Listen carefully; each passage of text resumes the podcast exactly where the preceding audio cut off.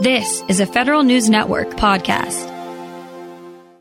A published report cites Labor Department records showing the U.S. Postal Service has regularly shortchanged hourly employees to the tune of nearly $700,000 in back pay. According to my next guest, that's just the tip of the iceberg. Alexia Fernandez Campbell is a reporter at the Center for Public Integrity, and she joins me now with the rest of the story. Ms. Fernandez Campbell, good to have you on. It's great to be here. All right, tell us what you found here with respect to the Postal Service altering time cards put in by letter carriers who had to work overtime just because they have to work overtime. Yes, it was really interesting because I got the Department of Labor data and I was kind of struck because USPS was one of the employers that had the most violations. So I thought, you know, this might be a story to look into. And then so I started talking to letter carriers. I was able to get my hands on arbitration records showing that yeah, this is like a really widespread practice. And it seemed like the common thread here was that supervisors would just change time cards to show letter carriers working fewer hours. Many letter carriers didn't know about it. Some did, and they would try to fight it and file grievances. And even when they did file grievances, they might get their money back, but the supervisors just kept doing it and they wouldn't get punished. I guess the question then arises do carriers have the right to simply use overtime because they need to finish their work? Or is there some mechanism maybe that they have to check in advance for getting overtime? Yeah, that's a good question because under federal law, if they're working overtime, they have to get paid for it. But yeah, USPS has precarious financial problems. So what's happening is USPS does not want to spend on overtime because it's so expensive. It's time and a half. But they don't have enough letter carriers. You know, right now they're delivering packages for Amazon, and during the pandemic, that skyrocketed because everyone was ordering online. So now letter carriers are like, we can't finish our routes within eight hours. It's impossible. So we have to work overtime. So they're stuck in this situation where their supervisors want them to finish their routes, but it takes so long that they need to do it with overtime, so they have to take overtime. But yeah, they're supposed to get approval, but they also their supervisors just want them to finish their routes. So sounds like the supervisors are also in some sort of a pinch too because they have to control the overtime costs. They're also responsible for the completion of the work in a shift. So it sounds like yeah. they're a little bit squeezed here too. Yeah, it's like a really really terrible situation because like USPS leadership is saying we don't want you to keep spending billions of dollars on overtime and supervisors they're under a lot of pressure and like their annual raises bonuses all depend on keeping these overtime costs down so that's kind of what letter carriers think is pushing supervisors to start basically stealing their money. Yeah, I guess you get what you incentivize, is the old story. So the supervisors then were doing what? Someone put in for, say, 46 hours in a week or mm-hmm. something, mm-hmm. and the supervisors only wanted to pay them 40. What did they do? Did they alter the time card, or is this an electronic system? How did this all work mechanically? The way it works is, you know, the mail carriers they have these badges that they swipe when they clock in, when they like go out on their route, when they finish their route, when they finish other tasks, and then when they leave at the day they clock out again. So, from what I saw from records and interviews, there were different ways that this would happen. The most common was, like you just said, that supervisors will go in there and just delete hours to show them either working 40 hours only, or maybe just they'll shave off a few hours of overtime, maybe not all of them, but anything just to keep the, the costs low. Other times they would just clock out carriers while they're out still on their route. So they could actually go into the system and just clock them out. And many times letter carriers weren't aware of that. And then another situation was that some supervisors were just telling mail carriers, hey, if you're going to stay out past 6 p.m., which is when everyone's supposed to be back, then you need to clock yourself out and keep working. So some of it was very obvious and direct, and other was like kind of sneaky. We're speaking with Alexia Fernandez Campbell. She's a reporter at the Center for Public Integrity. Now, the Labor Department data that you looked at showed 1,150 cases to the tune of, as we mentioned at the top, nearly $700,000. But you found that one, even those cases weren't all resolved in a way that looks fair, but that was only part of the problem. So tell us more about what happened with the Labor Department grievances and then what else you found that went beyond those 1,150 cases.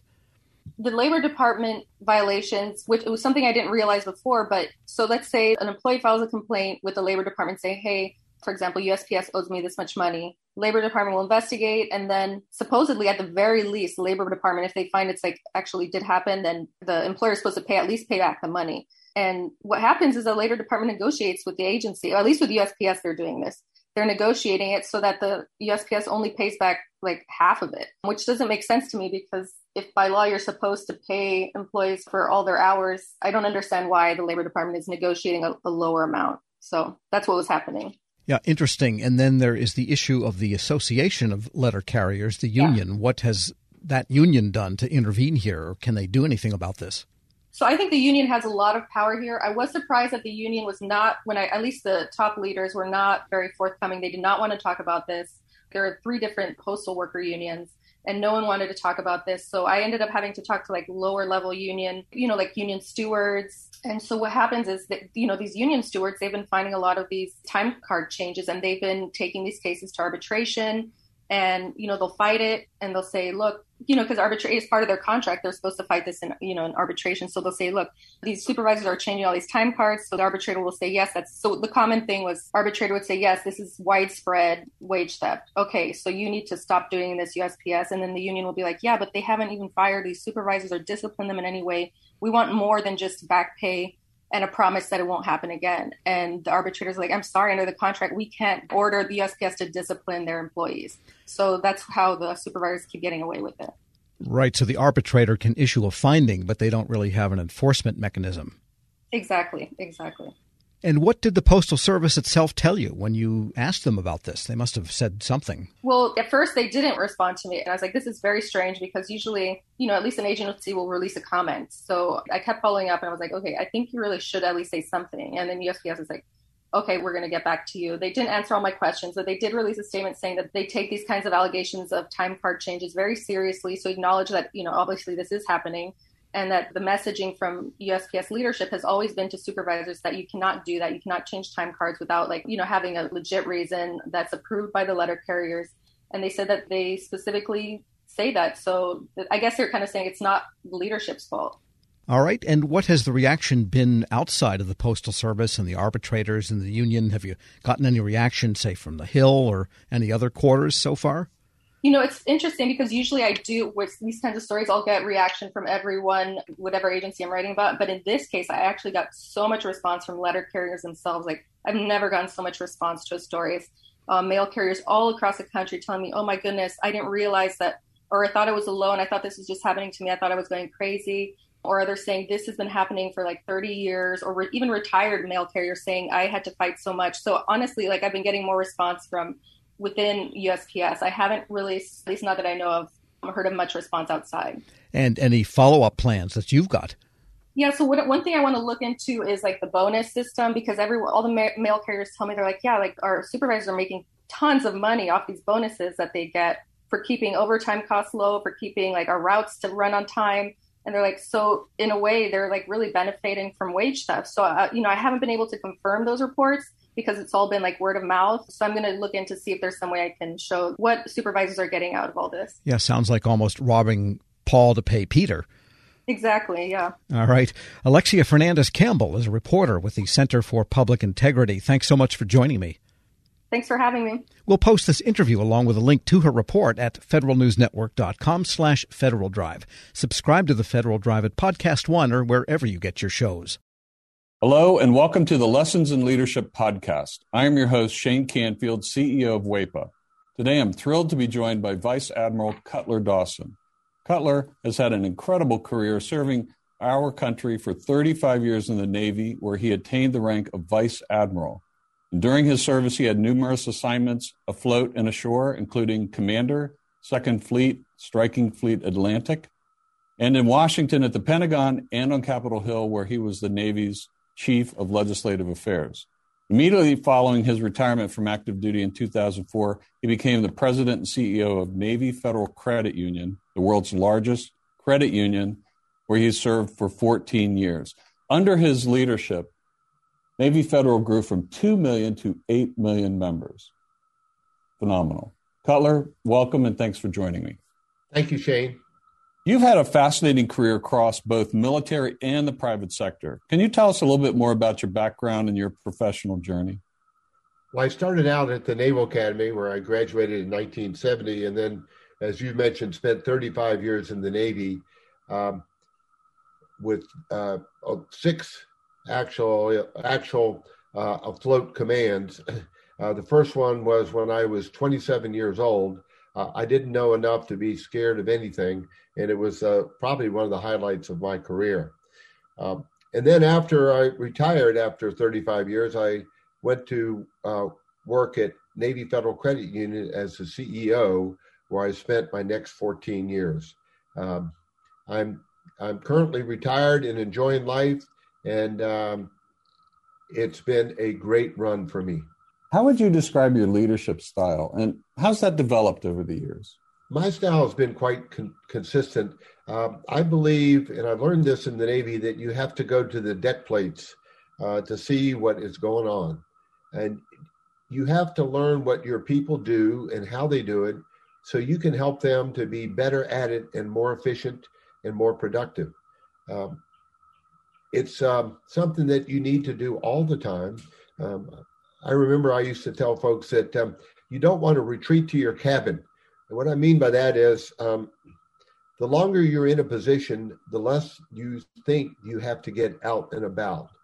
But that should be the opposite. You should get out and about more because people change, situations change, and you've got to figure out a way to get to them and find out what they're doing and where what you can do to help them. Uh, I we'll talk a little bit more about your book, but I read it um, from Sea to the C suite. Fantastic read. You talk about the deck plates in that um, as well. I would encourage everyone to get a copy of this and read some more detail about going to the deck plates. Cutler, who was the most impactful leader in your life, and what quality did you admire about them? I had numerous while I was in the Navy, but uh, the quality that that I enjoyed the most was the leaders that got to know me as an individual and that they cared about me and I could tell that they cared about me and they were not only my leaders but they were my mentors and um, I remember um, one particular one Bill Schiffer when I had my first assignment at the Pentagon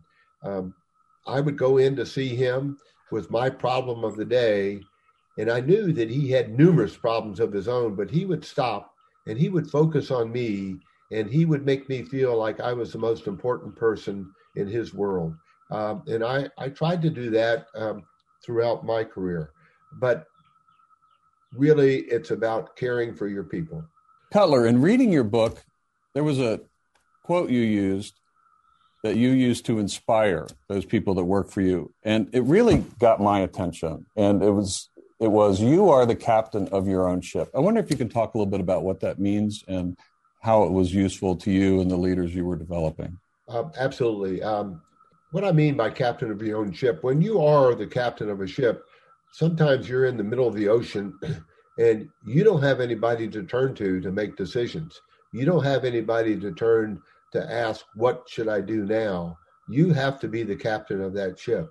And I, I translated that um, into, let's say, Navy Federal's organization, where I would tell branch managers that I said, You are the captain of the ships of Navy Federal. You're the ones that are facing the, the members or customers, as others call them, every day. And you have to make decisions without a lot of guidance in some cases and without a lot of time. So be the captain of your own ship. Step up, uh, make decisions uh, do what you think is right, and you never can go wrong. I think that is so important. And you have to give your people a little bit of latitude to take some risk as well, because there is risk for them in doing that and risk to your organization.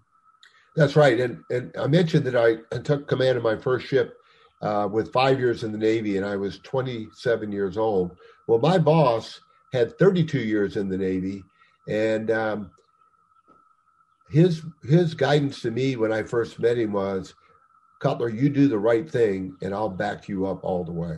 What a wonderful way to to spend an assignment with uh, with backup and and guidance like that. What what great great advice.